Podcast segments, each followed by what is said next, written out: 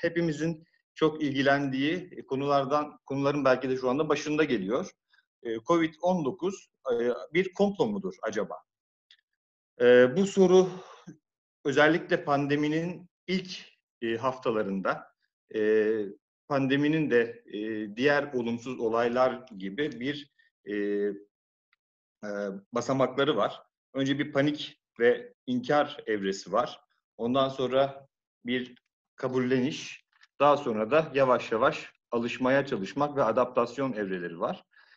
pandeminin de en baştaki bu panik ve inkar evrelerinde WhatsApp gruplarından sıklıkla bu mesajı gördüm. WhatsApp gruplarında çok paylaşılıyordu. Özellikle tıp doktorlarından, tıp doktorlarının olduğu WhatsApp gruplarında, tıp camiasından dolayı bulunduğum WhatsApp gruplarında bu paylaşımı çok sık gördüm. bu paylaşım nedir? Bu bir bilimsel makalenin ilk sayfası. Nerede yayınlanmış? Nature Medicine. Nature çok önemli bir dergi. Gerçekten bilimsel e, ilerlemelerin ilk yayınlandığı, tabii önemli bilimsel ilerlemelerin ilk yayınlandığı dergilerden bir tanesi. Impact faktörü çok yüksek. 30'larda bir impact faktörü olan bir dergi. Başlığı diyor ki, 2015'te yayınlanmış bu arada. Başlığı diyor ki, e, SARS-like yani 2000'li yılların başında yine bir koronavirüs olan, e, koronavirüs sebebi, sebepli bir hastalık olan SARS hastalığına sebebiyet veren virüse çok benzer ve yarasalardan, yarasalarda yaşayan bir koronavirüsün e, potansiyel olarak bir mutasyona uğrayarak insanlık için çok önemli bir e, tehlike oluşturabileceğini ispatlamışlar. Nasıl ispatlamışlar? E, aslında onlardan önce gelen viroloji çalışmalarını izlemişler. E, potansiyel olarak insana geçebilecek yarasalardaki koronavirüsleri saptamış ve mutasyona uğratmışlar. Laboratuvarda kendileri bizzat mutasyona uğratarak viroloji çalışmalarıyla biz mutasyonları gerçekleştirebiliyoruz ya da gerçekleştirebiliyorlar bilim insanları çok uzun yıllardır böyle ve insanları infekte etme potansiyeli olan bir e, virüsü üretmişler laboratuvarda. Daha sonra ne yapmışlar? Bu virüse karşı aşı yapmaya çalışmışlar. Amaçları eğer böyle bir şey olursa önümüzdeki yıllarda, 3 yılda, 5 yılda, 100 yılda her neyse tabii o zaman 2020 yılında bunun olacağını bilemezlerdi. Olursa buna karşı bir aşı oluşturalım ya da başka bir tedavi bulalım.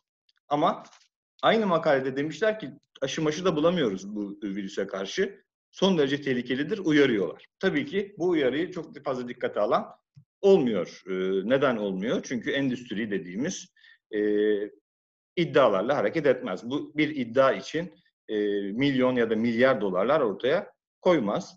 E, aynen İstanbul depremi gibi İstanbul depremi olacak diyoruz. Mutlaka da olacak. Bugün olabilir, 30 yıl sonra olabilir. Ama oturup da kimse e, güvensiz evlerini yıkıp da başka bir yere taşınmıyor ya da yerine yenisini yapmıyor. Hani yapmak için çalışmalar var belki kentsel dönüşüm falan ama sınırlı. Dolayısıyla insanlar başlarına gelmeden anlamıyor. Peki bu WhatsApp grubunda nasıl paylaşılıyordu? Bakın gördünüz mü? Bu bir laboratuvar virüsüdür. Bunun doğal olaylarla falan hiç ilgisi yoktur. E, bunu e, bir grup insan çeşitli amaçlarından dolayı emelleri uğruna e, laboratuvarda üretip ortaya salmıştır. Bu Amerika'da olabilir, Çin'de olabilir, farklı görüşler vardı. Hakikaten de bakıyorsunuz yazarları, bu çalışmanın yazarları aslında Amerika'da yapılmış bir çalışma ama aralarında Çinliler de var. Bak gördünüz mü? Çinliler de var. Bu Çinliler aslında Wuhan'da yaşayan ya da e, Çin'in ajanlarıydı. E, Amerika'da çalışmalar yaptılar. Bir şekilde virüs ürettiler, sızdırıldı ya da sızdı. Bu çok yoğun bir şekilde paylaşıldı. Acaba COVID-19 bir komplo mu? Bunu sunumu, sunumumuzun sonunda tartışacağız. Şimdi komplo teorisi nedir? Öncelikle e, bir tanım yaparak başlayalım. Komplo teorisinin tanımında bir olayın veya durumun diğer açıklamalar daha olanaklıyken genellikle siyasal güdülere sahip kötücül ve güçlü aktörlerin komplolarına başvurularak açıklanmasıdır. Burada önemli olan e, gizli güç odaklarının kumpası olduğu iddiasıdır.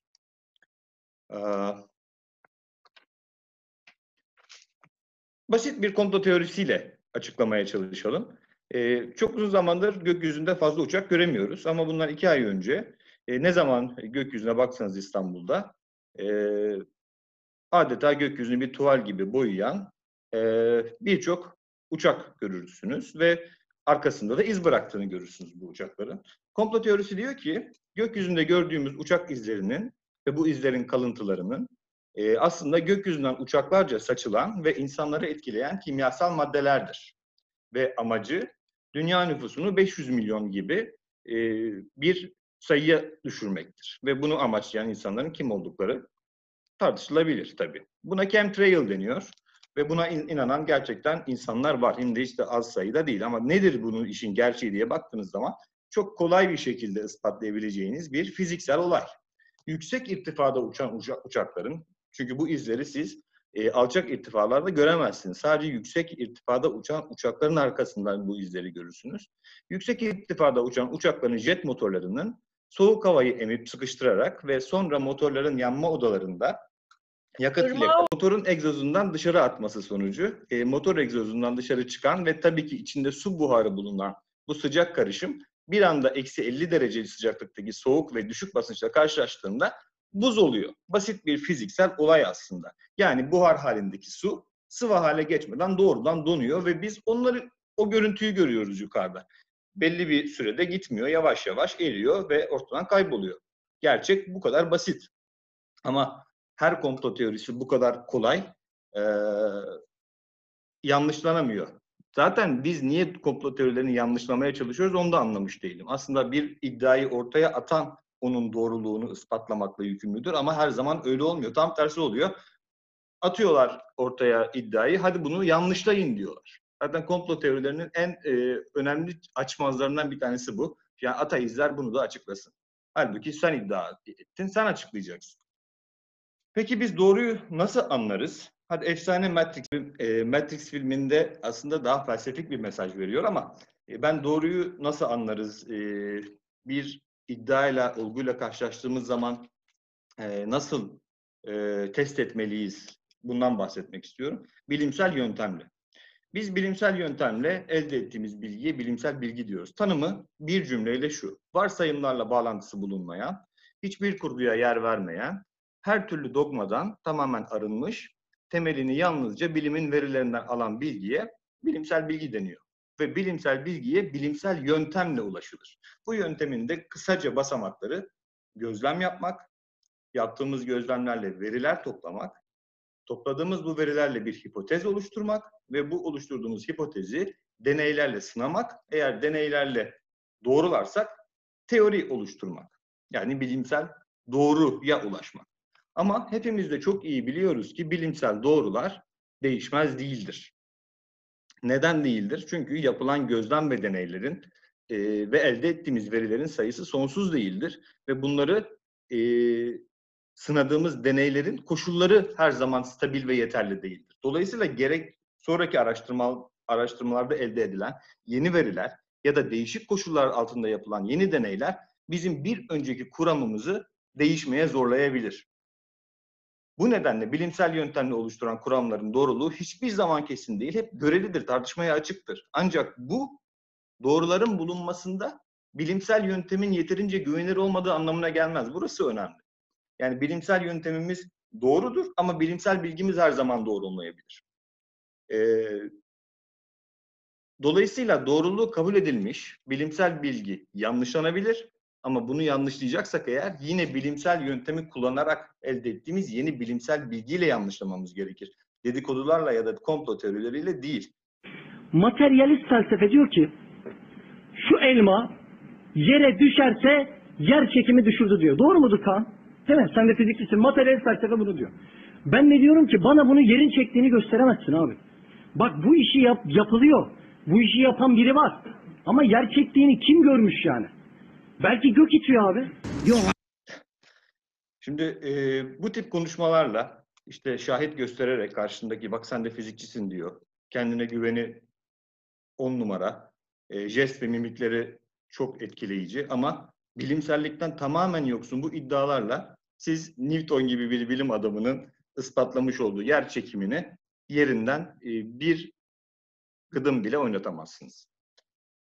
E, şimdi şüphe etmek gerekir dedik. Her bilimsel bilgiyi aslında e, bizim de şüpheyle yaklaşmamız gerekir. Bize çocukluktan beri öğretilen de budur. Aslında modern e, bilimin de bize hep öğrettiği budur. Her şeyden bir şüphe edin. Hiçbir şeye e, sıkı sıkıya bağlı olmayın. Her zaman bir e, yanılma payı bırakın. Zaten eğer öyle olmazsa biz buna dogma diyoruz. Yani hiçbir şüpheye yer vermeyen ve tartışmaya açık olmayan öğreti dogmadır.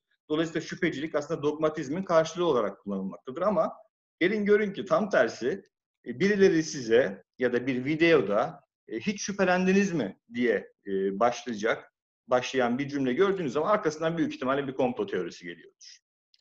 Görünenin altında ya başka gerçekler varsa gibi başlayan bir cümlenin arkasından büyük ihtimalle bir komplo teorisi gelecektir. Komplo teorilerinin teşhisinin en zor yanı bilimsel metodolojiye benzer yöntemleri kullanmasıdır.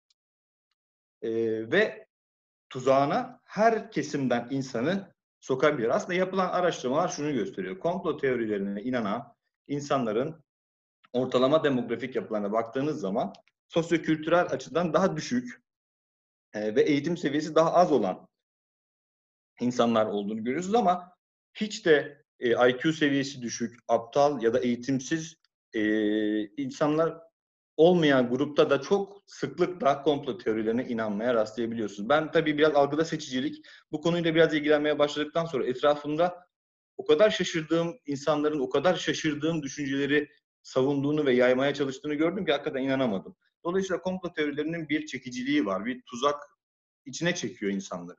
Ama e, her ne kadar bilimsel metodolojiye benzer bir yöntem kullansa da yine de komplo teorilerinde sağlam bir neden-sonuç ilişkisi yoktur. Yani analitik değildir. Duygulara ve inanca dayanmaktadır. Dolayısıyla komplo teorileri de bizim bilimsel bilgimiz gibi değişime açık değil, duygular ve inançlar gibi somut bilgiye daha dirençlidir. Bunu görüyorsunuz. Peki neden önemli? Niye önem verdik buna? Niye bunu tartışıyoruz akşamın bu saatinde? Yani popüler bir kültürün öğesidir diyelim. Geçelim. Çok yani keyifli de aslında bazı komplo teorileri. Ee, hani fala inanma, falsızda kalma derler ya. Tamam komplo teorisine inanmak onsuz da kalmada deyip geçebiliriz ama öyle değil. Yani bu bir yeni bağnazlık mı diye düşündürüyor bana. Modern dogmalar mı? Çünkü gerçeklere odaklanmamızı engellediğini gördüm. Yani özellikle bu Covid-19 pandemi sürecinde e, sebep ve sonuçlarına odaklanmamız gerekirken komplo teorileriyle çok daha fazla vakit geçirildiğini gördüm. Nedir bağnazlık? Bir inanca, düşünceye aşırı ölçüde bağlanıp ondan başkasını düşünemeyen ve ondan başka her öğretiye karşı olan e, kimseye bağnaz, bu düşünceye de bağnazlık deniyor. Dolayısıyla eleştiri ve tartışmaya kapalı. Gerçekten de e, komplo teorilerine inanan bir kişiye bunun olmadığını söylediğiniz zaman düşmanca bir tavırla karşılaşıyorsunuz. Onun da bir anekdotunu anlatacağım e, ileride. E, dolayısıyla özgür düşüncenin tam karşıtı aslında.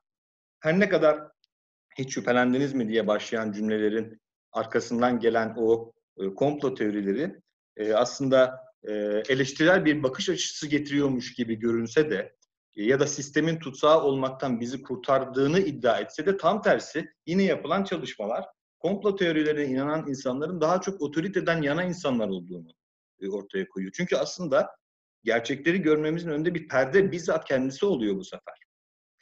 Ee, yine komplo teorileri yeni değil. Bu çağın aslında komplo teorilerinin altın çağı olduğu düşünülüyor ama çok eskiden beri, insanlıktan beri, insanlığın avcı toplayıcıdan beri komplo teorilerinin yavaş yavaş ortaya çıkmaya başladığı düşünülüyor geçmiş e, yüzyıllarda bunun bir psikolojik rahatsızlık bile olabileceği ortaya konmuş ve komplo teorilerini ortaya atanlara deli gözüyle bakıldığı bir dönemde olmuş. Ama bizim için bunun en önemlisi gerçeklere odaklanmamızı engellemesi. Dediğim gibi komplo teorilerinin fanatiklerini, e, fanatikleri tarafından her an suçlanabilirsiniz eğer inandıkları bir e, komplo teorisine yanlış olabilir derseniz. Bir dakika. Kutsal taşa tükürdü. Hemen sizi bir yerlere şikayet edebilirler. Ee, peki insanlar neden komplo teorilerine inanır? Ya da komplo teorilerine niye ihtiyacımız vardır? İhtiyaç olmasa çıkmaz. Ya yani bu evrimin e, gereğidir. Aynen e, türlerin evrimi gibi. E, toplumlar da e, evrimleşmekte ve e, şu anda inançlarımız, alışkanlıklarımız hep aslında bir evrimin sonucudur. Yani e, evrimde bize lazım olan alışkanlıklar, doğrular, gelenekler işimize yarayanlar kalmıştır, yaramayanlar kalmamıştır. Peki bu ne işe yarayacak komplo teorileri diye baktığımız zaman iki e, sebebi olarak iki açıdan incelenebilir sebepleri. Toplumsal ve bireysel olarak. Toplumsal olarak büyük ihtimalle avcı top, e, toplayıcı küçük topluluklardan itibaren o toplulukların dış tehlikelere karşı bir uyanık olma ihtiyacından kaynaklandığı düşünülüyor. E, velev ki yanlış olsun bu alan. Önemli değil. E, bir gün gerektiğinde uyarmamaktan iyidir düşüncesiyle. Yani sensitivitemiz yüksek olsun tıpta. Buna böyle diyoruz. Spesifitemiz düşük olsa da olur. Fark etmez. E, bu bizim bağışıklık sistemimiz için de böyle olduğu zaman bir sürü hastalık çıkıyor. Oradan sağlığa bağlayayım. Mesela e, dış uyaranlara karşı, mikroplara karşı savaşması gereken bağışıklık sistemi e, ne olur ne olmaz bu da mı yabancı diye kendi dokusuna saldırdığı zaman birçok otoimmün hastalık ortaya çıkıyor. Nörolojik, sinirsel, romatizmal birçok hastalık, bela hastalıklar maalesef e, ortaya çıkıyor. Yani sensitivitem yüksek olsun, spesifitem varsın, düşük olsun demek her zaman yanlıştır. E, bu konuda aslında böyle birazcık. E, ve tarihin her döneminde ve değişik kültürlerde var olmuştur. Baktığınız zaman e, çalışmalarda e, Orta Çağ, ilk çağdan itibaren komplo teorilerine rastlıyorsunuz ve bütün kültürlerde neredeyse var. Bize özgü falan bir şey asla değil. Bireysel olarak da hem kişiyi rahatlatıyor, çünkü anlaşılmaza bir anlam verme çabası e, vardır insanlarda. Yani dünya hatta evren çok kaotik bir ortam. Bu kaotik ortamı anlamak için içinde yaşadığımız toplumu, içinde yaşadığımız o kaosu anlamak için sosyoloji, tarih, felsefe, ekonomi, edebiyat, coğrafya, fizik, matematik, kimya, arkeoloji, astronomi, biyoloji, tıp her şeyden azıcık anlamamız lazım. Tamam hepsinin uzmanı olamayız ama her şeyden azıcık anlamamız gerekiyor ki bir anlam verelim etrafımızda olup bitene. Ee, ama bunu yapmak yerine bir komplo teorisi bulalım. İşte bu kaosun sebebi bu diyelim. Herkes de rahat rahat yaşamına devam etsin. Aynı zamanda grup içi dayanışmayı da arttırmaktadır komplo teorileri. Yani e, birileri tarafından komploya uğruyoruz e, psikolojisi insanları birbirine kenetlemekte. Aynen e, bir stadyumda e, takımı için bağıran yüz binler gibi ya da yüz binlik stadyum yok herhalde, on binler gibi e, bir kenetlenme e, getiriyor. Kenetlenme ihtiyacımızı karşılıyor. Şimdi meşhur komplo teorilerine bakalım. E, hepimiz bunların bir kısmını duymuşuzdur. İşte derin devlet örgütleri, Illuminati, e, tapınak şövalyeleri, şövalyeleri, dünyayı yöneten aileler, dünyayı dört aile mi, yedi aile mi ne yönetiyordu ben de unuttum. E, Yahudilikle ilgili, e, gizlenen uzaylılar ve insanları kısırlaştırmayı hedefleyen aşılar. İşte biraz önceki chemtrail'ı gördük. İnsanların nüfusunu azaltmaya çalışıyorlar. Kimler yapıyor bunu? Bir grup gizli örgüt yapıyor komplo teorilerine. Çeşitli örgütler olabilir. En üstteki e, resimde gördüğünüz gibi tapınaklarında, mabetlerinde toplanırlar. E, çeşitli ritüellere uygun olarak e, dünyanın kuyusunu düzenli olarak kazmaktadır bu insanlar. Bakın e, ispatı da hemen ortada. Hiç bilimsel bir e, metodolojiye gerek bile yok. Bir doların arkasına baktığınız zaman doların arkasında bir piramit görüyorsunuz. O piramidin üzerinde bir göz var. Illuminati işte o. E, ve bu simgenin üstünde ve altında Latince cümleler var. Ve o cümlelerden siz beş tane harfi seçip, seçip e, birbirine bağlarsanız M, A, S, O ve N harflerini birbirine seçip bağladığınızda bakın e, bir yıldız oluştu. Hangi yıldız? Davut yıldızı oluştu. Demek ki dünyayı 5-6 aile yönetiyor. Bu ailelerin e, Illuminati ve Masonlarla ilişkisi var ve tabii ki Yahudilikle e, ilişkisi var. Ve e, ortadaki bütün e, acıların, savaşların, gelir adaletsizliklerinin sebebi bu. Başka hiçbir bilime ihtiyacınız yok bunu açıklamak için. Ne kadar kolay. Anladım. Evet, e, bir anda bulaşık yıkarken aydınlandınız. Cem Yılmaz öyle diyor ya. Şimdi bunlar bu kadarına ben de anladım. Tamam ne güzel ama şunu hakikaten anlamıyorum. Şu komplo teorisine ben hakikaten hiçbir e, anlam veremiyorum. Walt Disney başta olmak üzere çocuklara hitap eden e, prodüksiyonlarda gizli cinsel subliminal mesajlar verildiği komplo teorisi. E, işte soldaki e, kulelerin yakından baktığınız zaman erkek cinsel organına benziyormuş. E, bir de bunu açıklamışlar grafiklerle.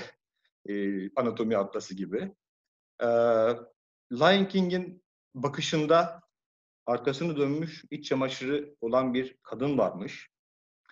Ee, ya da Mickey Mouse'un kız arkadaşının aslında kıyafeti e, erkek cinsel organını andırıyormuş. İnanın ben bunları e, baksam kendim göremem yani. Bu kadar e, karışıklıkta bunları nasıl seçiyor? Herhalde dervişin fikri neyse zikri de odur mantığıyla herhalde. E, ama şu soruya cevap yok. Neden böyle bir şey yapmak istesinler? Bu bir. İki, yani neden sonuç ilişkisi yok. Bu objelerin gerçekten çocuklar buna baktığında bunu görüyorlar ve subliminal aldıkları mesajlarla karakterleri, davranışları, cinsel yönelimleri değişiyor mu? Bunun hiçbir ispatı yok. Yani ne neden sonuç ilişkisi var ne de bir deney var ama iddia bu. Bakın ister inanın ister inanmayın işte anatomi atlası gibi ortada. Bu e, karışıklık içerisinde bir şeyler görme ihtiyacı da yeni değil.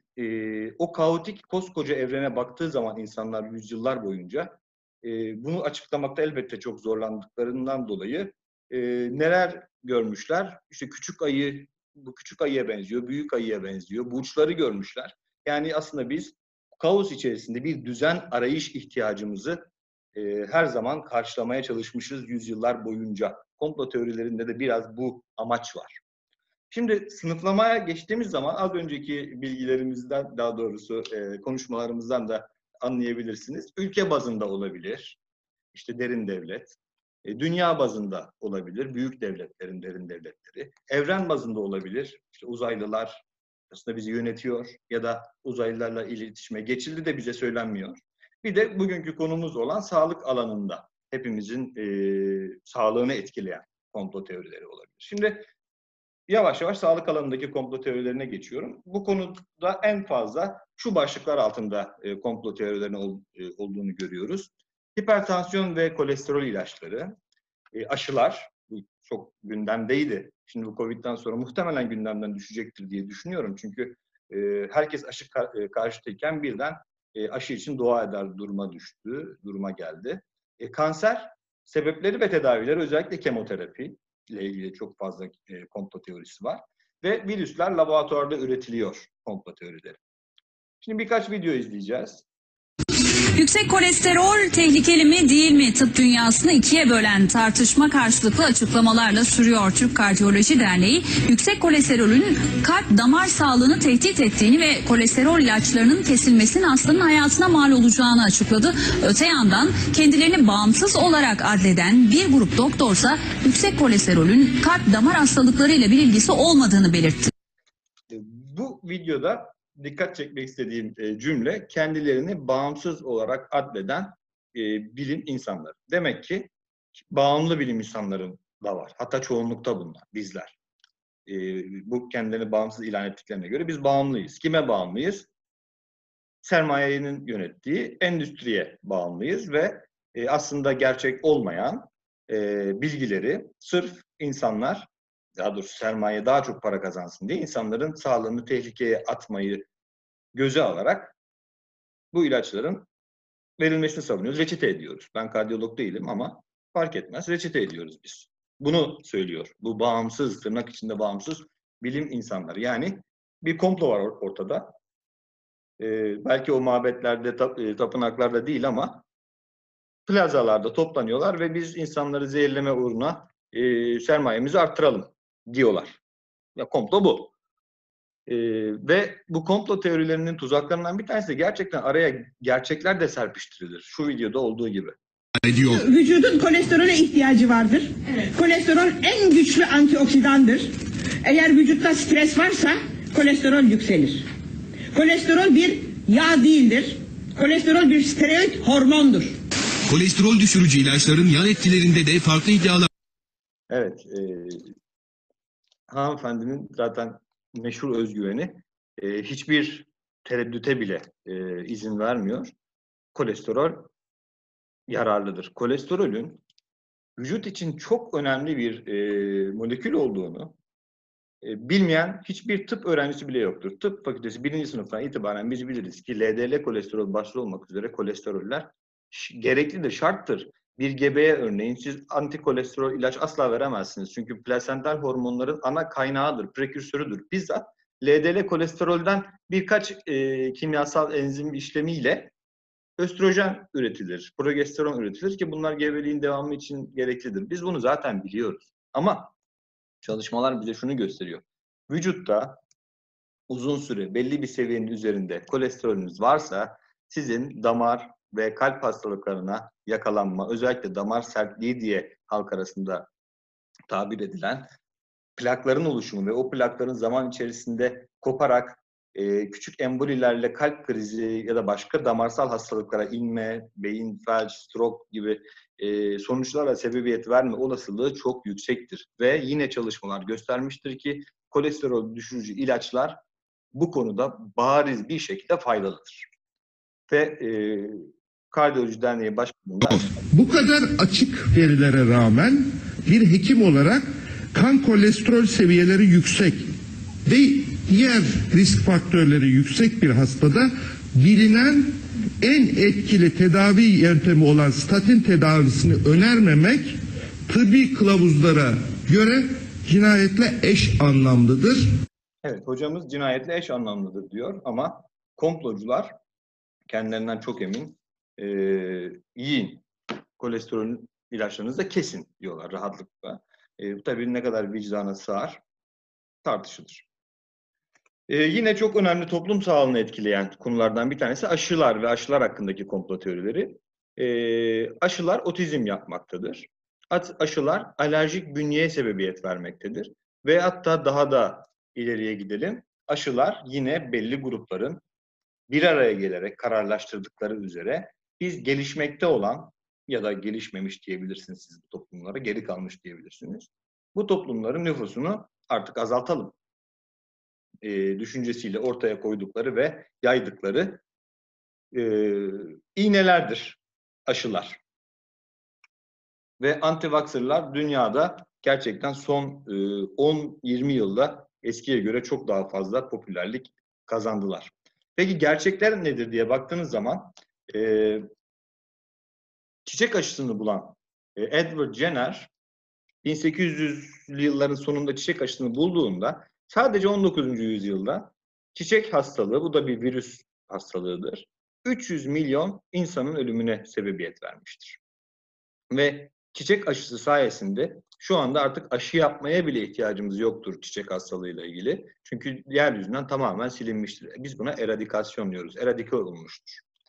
Yine Jonas Salk 1952 yılında çocuk felci aşısını bulduğu zaman Amerika'da her yıl 52 bin çocuk felç oluyordu. 52 bin çocuk bir virüse bağlı felç oluyordu. Bu nasıl bir acı bir şeydir? Buna rağmen Jonas Salk e, bu virüs aşısını bulduğu zaman insanlara bunun zararlı olmadığını ispatlamak için ki başka şansları yok insanların. Yani çocuklar gözleri önünde felç oluyorlar. Ee, buna rağmen şimdi Covid aşısı çıksa çok büyük ihtimalle e, koşa koşa gider insanların çoğu. Ama o zaman da insanlar şüpheyle yaklaşmışlar ve Jonas Salk önce kendini, eşini ve çocuklarını kameraların karşısında aşılayarak işe başlamış. Ve e, Louis Pasteur e, kuduz aşısını bulmasaydı ne biz ne de çocuklarımız köpeklerle bu kadar yakın e, dost olamazdık. Yani aşılarla ilgili esas gerçek özetle şu. Son 100-150 yıl içerisinde insan ömrü eskiye göre bariz şekilde uzamıştır. Ve bu uzamanın en önemli sebeplerinden bir tanesi aşıdır. Bir diğeri de büyük ihtimalle antibiyotikler ve enfeksiyonların kontrolüdür. Ee, efsane House, Doktor House'dan bir sahne izleyeceğiz. Yummy. Her whole face just got swollen like this overnight. No fever. Glands normal. Missing her vaccination dates. We're not vaccinating. Gribbit, gribbit, gribbit. Think they don't work? I think some multinational pharmaceutical company wants me to think they work. Pad their bottom line. Hmm. May I? Ribbit. Ribbit. Ruby. All natural, No dyes is a good business. All natural children's toys. Toy companies, they don't arbitrarily mark up their frogs. They don't lie about how much they spend on research and development. The worst that a toy company could be accused of is making a really boring frog. Gribbit, gribbit, gribbit. You know another really good business? Teeny tiny baby coffins. You can get them in frog green, fire engine red. Really. The antibodies in Yummy Mummy only protect the kid for six months, which is why these companies think they can gouge you. They think that you'll spend whatever they ask to keep your kid alive. Want to change things? Prove them wrong. A few hundred parents like you decide they'd rather let their kid die than cough up 40 bucks for a vaccination. Believe me, prices will drop really fast. Gribbit, gribbit, gribbit, gribbit, gribbit, gribbit. Tell me what she has. Cold. Evet, komplo teorileri niçin önemli? Çünkü e, komplo teorilerine inananlar yüzünden çocuklar ciddi şekilde zarar görebiliyorlar. E, bu iddialar içerisinde aşıların biz adjuvan diye tabir ettiğimiz içerisindeki antijenik e, özellikteki maddelerin bağışıklı, e, bağışıklık cevabını arttırması amacıyla kullanılan yardımcı maddeler. Biz buna adjuvan maddeler diyoruz. Bunlar eskiden sıklıkla civaymış. Şimdi değiştirilmiş ama civanın çok da zararlı olduğu için falan değil. Şimdi daha çok alüminyum kullanılıyor. İşte alüminyum, civa otizmle ilişkilidir. Ya da alerjik bünyeye sebebiyet verir. Neden bunları söylüyorlar? Çünkü gerçekten otizmin ki son yıllarda daha çok artmaya başladığını biliyoruz. Ee, oldukça zor bir hastalıktır. Ee, otizme sahip e, ebeveynleri anlıyorum. Ee, en ufak bir potansiyel suçlu olağan şüpheli ortaya atıldığında ona inanmasını anlayabilirim. Ama e, niçin ortaya atıldığını söyleyeyim. Aşı takvimiyle çakışıyor otizmin ilk ortaya çıkış zamanları. Dolayısıyla diyorlar ki bak aşılandı ondan sonra otizm oldu. Yani post hoc ergo propter hoc yanılgısı deniyor buna felsefede. E, eş zamanlı olduğu için birinin birinin e, sebebi ve sonuç sonucu olduğu iddiası. Ama baktığınız zaman alüminyum e, aşıda bulunan alüminyum tek bir konserve e, balıkta olan kadar ya da eski aşılarda bulunan civa bir litre mamada olduğu kadar ve otizmle civa arasındaki ilişkileri araştıran yüz binlerce insanın e, boylamsal çalışması kesinlikle böyle bir ilişki olmadığı ortaya koymasına rağmen halen bu komplo teorisine inananlar çok ciddi oranda. Ve tabii ki kısırlık yapmadığını da aslında bizim ispatlamamıza gerek yok ama bunu da ispatlamışlar. Kısırlıkla ilgili çalışma da yapmışlar ve bu komplo teorisini de tamamen çürütmüşler. Ama gelin görün ki halen buna inanan çok fazla. Aslında biz Cumhuriyet olarak aşı konusunda birçok ülkeden çok çok daha öndeyiz.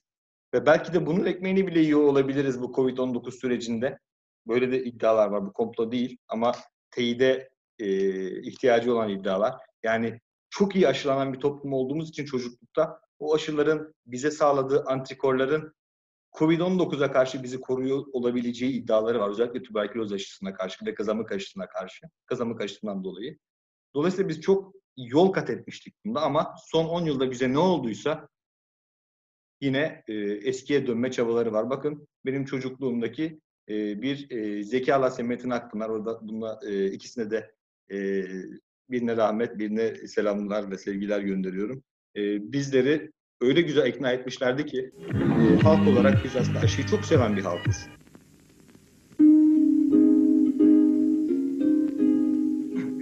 Gülsün çocuklarımız. Güldükçe güzelleşir dünya. Cıvıltıları kesilmesin hiç. Şarkıları susmasın. Mutlu, sağlıklı olsunlar. Geleceğimizin güvencesi çocuklar. Beyefendi, çocukların aşılanması konusunda ne düşünüyorsunuz? Efendim önce bu soruyu bana yönelttiğiniz için çok teşekkür ederim. İlginç bir soru. Bence aşılama konusu asla ihmal edilmemeli. Her gün, her saat, her dakika, hatta ve hatta her saniye aşılama yapılmalıdır. Aman beyefendi, her gün her gün aşı olur mu hiç? Neden olmasın? Ben çocuklarımla baş başa kalır kalmaz hemen aşılamaya başlarım. Onlara insan sevgisi aşılarım. Onlara dürüstlük aşılarım. Pardon. Çok çok pardon. Olur mu hiç? Neden olmasın? Ben çocuklarımla baş başa kalır kalmaz hemen aşılamaya başlarım. Onlara insan sevgisi aşılarım. Onlara dürüstlük aşılarım. Onlara tutumluluk aşılarım. Aşılama işini hiç ihmal etmem. Hı hı. Ya kızamık aşısı? Hı? O nasıl oluyor? Hı, hı. Beyefendi çocuklarınızı aşıya götürdünüz mü? Önümüzdeki yıl götüreceğiz inşallah. Kısmet olursa. Olur mu bu arada çocuklara bir şey olursa? Beyefendi, üzerindeki çiçeklere bakıp da bunu saksı mı zannettiniz siz? Evet, e, şey yani hayır. Yanılmıyorsam bu bir gelin arabası. Evet, gelin arabası. Bravo, bildiniz. Teşekkür ederim. Siz de damatsınız galiba. Tebrik ederim. Asıl ben size tebrik ederim. Yanınızdaki hanımefendi de eşiniz oluyor galiba. Evet. Evleniyorsunuz. Ha, siz bana onun için çocukları gelecek sene aşılatacağım dediniz. Hayırlı yolculuklar. Çocukların gözlerinden öperim. Ee, gelecek sene. Evet, e, bu ve buna benzer birçok kliple gerçekten kalbimizi kazanmışlardı ve e, bizim toplumumuz aşılara hiç karşı bir toplum değildir. Aşıları severiz E, ama buna rağmen e, bakın e, bir e, gazete haberinde e, aşılar, aşıların kısırlaştırdığına dair iddialar gelin yani sürpriz değil. E, çok üreyen, çok fazla çocuğu olan e, topluluklarda daha fazla elbette karşılık bulmakta bu iddialar. E, doktor hanım e, kısırlığa yol açmadığını ispatlamak için kendini aşılıyor. E, böyle bir ispat olur mu o da ayrı tartışma konusu. Belki çocuk istemiyor kendisi ama e, insanlar buna aa bak doktor hanım kendini aşıladığına göre kısırlık falan yapmıyordur diyor ve aşı karşıtlığı gerçekten son zamanlarda hiç görmediğimiz e, hastalıkları patlattı. E, hem e, göçmen sorunu e, hem de aşıların azalması. Hatta aşılar azalmasa bile normalde kızamık örneğini vereyim. Kızamık normalde Türkiye'deki aşı takviminde bir yaşında yapılır. Ama göçmen sorunundan dolayı daha fazla görüldüğü için daha aşıya kalmadan çocukların hastalandığını e, görmeye başladık ve acaba aşı takviminde bunu öne mi alsak diye düşünmeye başladık. Bir kızamık olsa ne olur ki ya da su çiçeği olsa ne olur? Yani niye aşılıyoruz? Olsunlar, doğal geçirsinler diye, diye de düşünebilirsiniz. Böyle olduğu zaman belki çok düşük yüzdelerde, yüzde bir, binde bir bile olsa bir e, çocuk e, su çiçeğinin zatürreden çocukları öldürebildiğini ya da bir kızamık, e, kızamık hastalığının yıllar içerisinde beyin infeksiyonu yaparak subakutosiklerozan panensefalit dediğimiz bir tür beyin çürümesine sebebiyet verdiğini ve yavaş yavaş o çocukları e, henüz ergen olmadan öldürdüğünü biliyoruz. Çok düşük bir ihtimalle olsa bu bizim çocuğumuzun başına gelse yüzde yüz. Dolayısıyla biz e, kızamık, kızamıkçı, kaba kulağa karşı aşılanabiliriz ama maalesef henüz yalanın, cehaletin ve paranoyanın aşısı bulunabilmiş değil. Şimdi kanser sona doğru gelirken kanser e, ve tedaviler hakkındaki komplo teorilerinden bahsetmek istiyorum. Aslında kanserin tedavisi bulundu ama saklanıyor. Sebep ilaç firmaları daha çok para kazansın.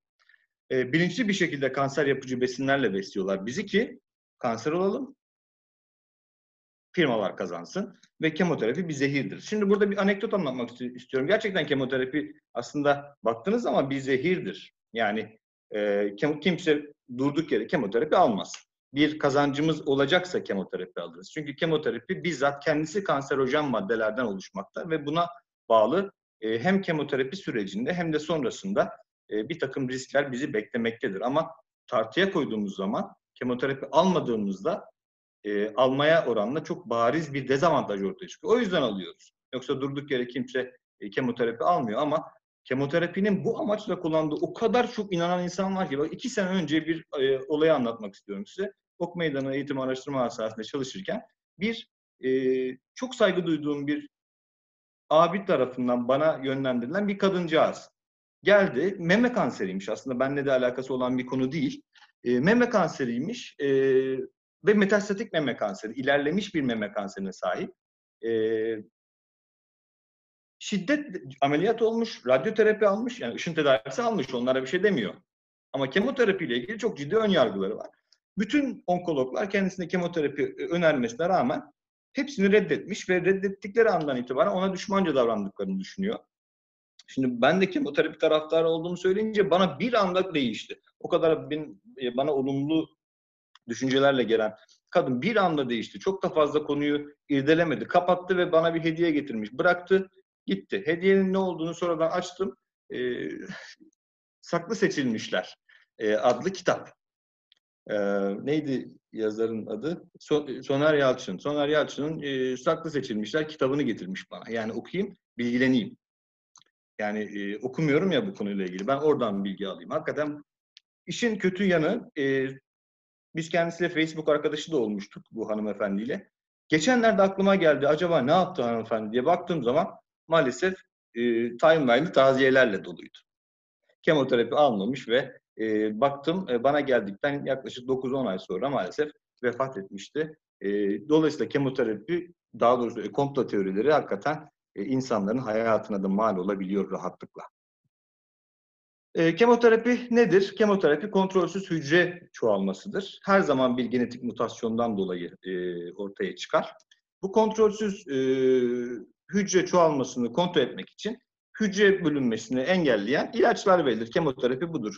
Kanser kelimesine baktığınız zaman bizim e, Jinekolojik Onkoloji Derneğimizin de simgesi olduğu gibi aslında cancer e, yengeç kelimesinden geliyor. Ama tabii e, ilk e, ilkel mikroskoplarla baktıkları zaman e, kanser hücrelerini yengece benzetmişler. Yoksa alttaki gibi e, elektron mikroskobuyla baktığınız zaman çok daha büyüleyici bir resimle karşılaşıyorsunuz.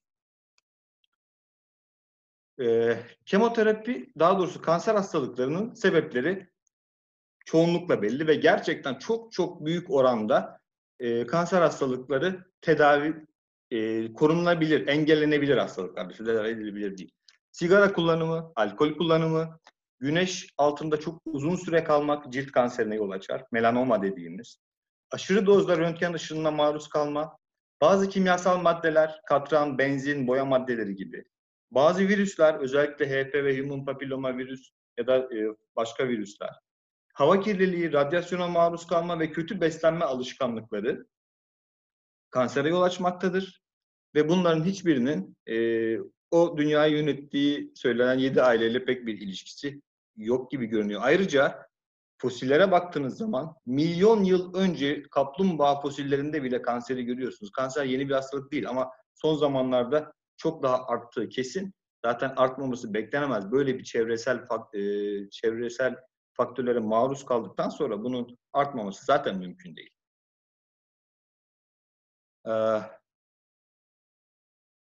Ama ne olursa olsun şunu rahatlıkla söyleyebiliriz ki kanser gizli örgütlerin bir araya gelip de insanlara e, aşıladıkları özellikle bilinçli bir şekilde oluşturdukları bir hastalık falan değildir ve biz doğayla barışık bir şekilde yaşamaya alışmadıktan sonra kanser her geçen gün kendini daha çok gösterecektir. Her ne kadar eski bir hastalık olsa da yakın zamanda çok daha fazla artmıştır ve artmaya devam edecektir. Biz doğayla yaşamayı öğrenmezsek. Aynı şekilde kansere kalmayız.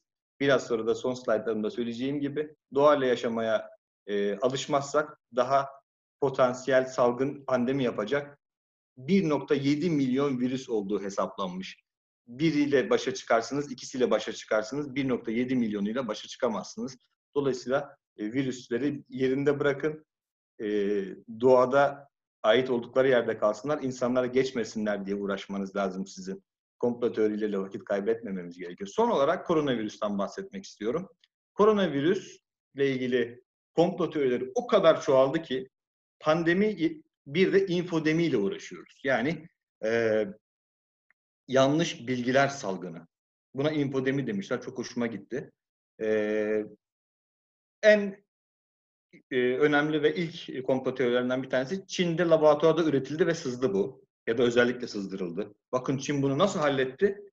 Ama ülke, e, dünya bununla baş edemedi. Ama Çin kendini sıyırdı. Çin'in, bir defa Çin'in kendini sıyırdığı falan yok. Çin çok Çin çok ciddi bir şekilde. Belada bir defa bütün ihracatı bitti neredeyse adamların. E, dolayısıyla bunu biz, e, bilerek yapma olasılıkla yapmışlarsa da aptallıktır bu başka bir şey değil. Ya da ABD'de laboratuvarda üretildi ve Çin'e bırakıldı. Şimdi ABD'de görülmezken de bunu söylemişlerdi. Şimdi ABD kırılıyor. Komplo teorisi de gene çöktü. Ee, 5G ile bağışıklık sistemimizi baskılıyorlar ya da sismik gemilerle bağışıklık sistemimizi baskılayaraktan e, virüsü yayıyorlar. Ya da tedavisi çoktan bulundu. Ama iyice bir korku salsın ondan sonra tedavisi piyasaya çıkacak ki bundan milyarlar kazansınlar. Ee, nasıl ortaya çıktı? Çin'de yarasayla besleniyorlar çünkü. Bunun tek sebebi budur.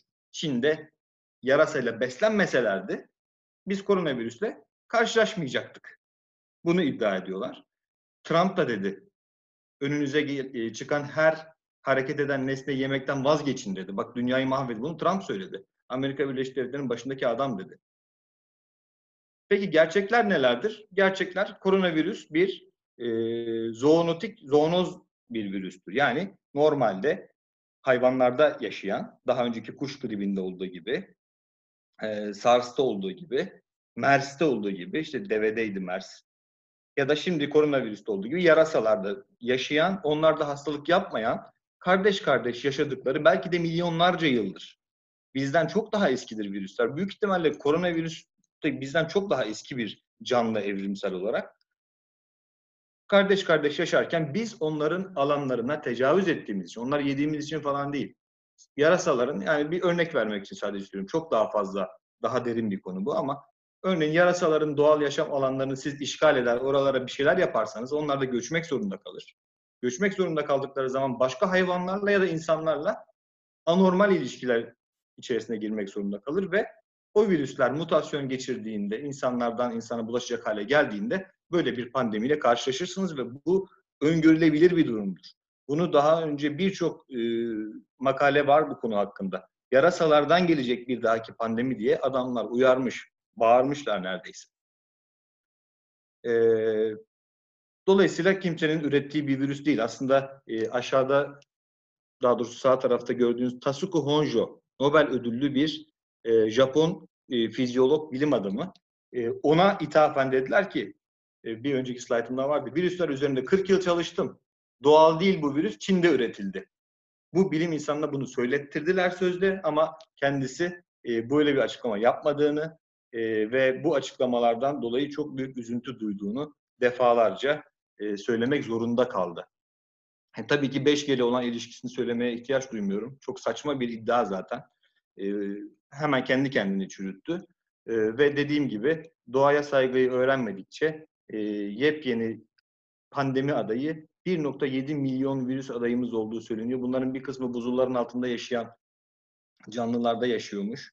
Bir kısmı belki ormanın derinliklerinde.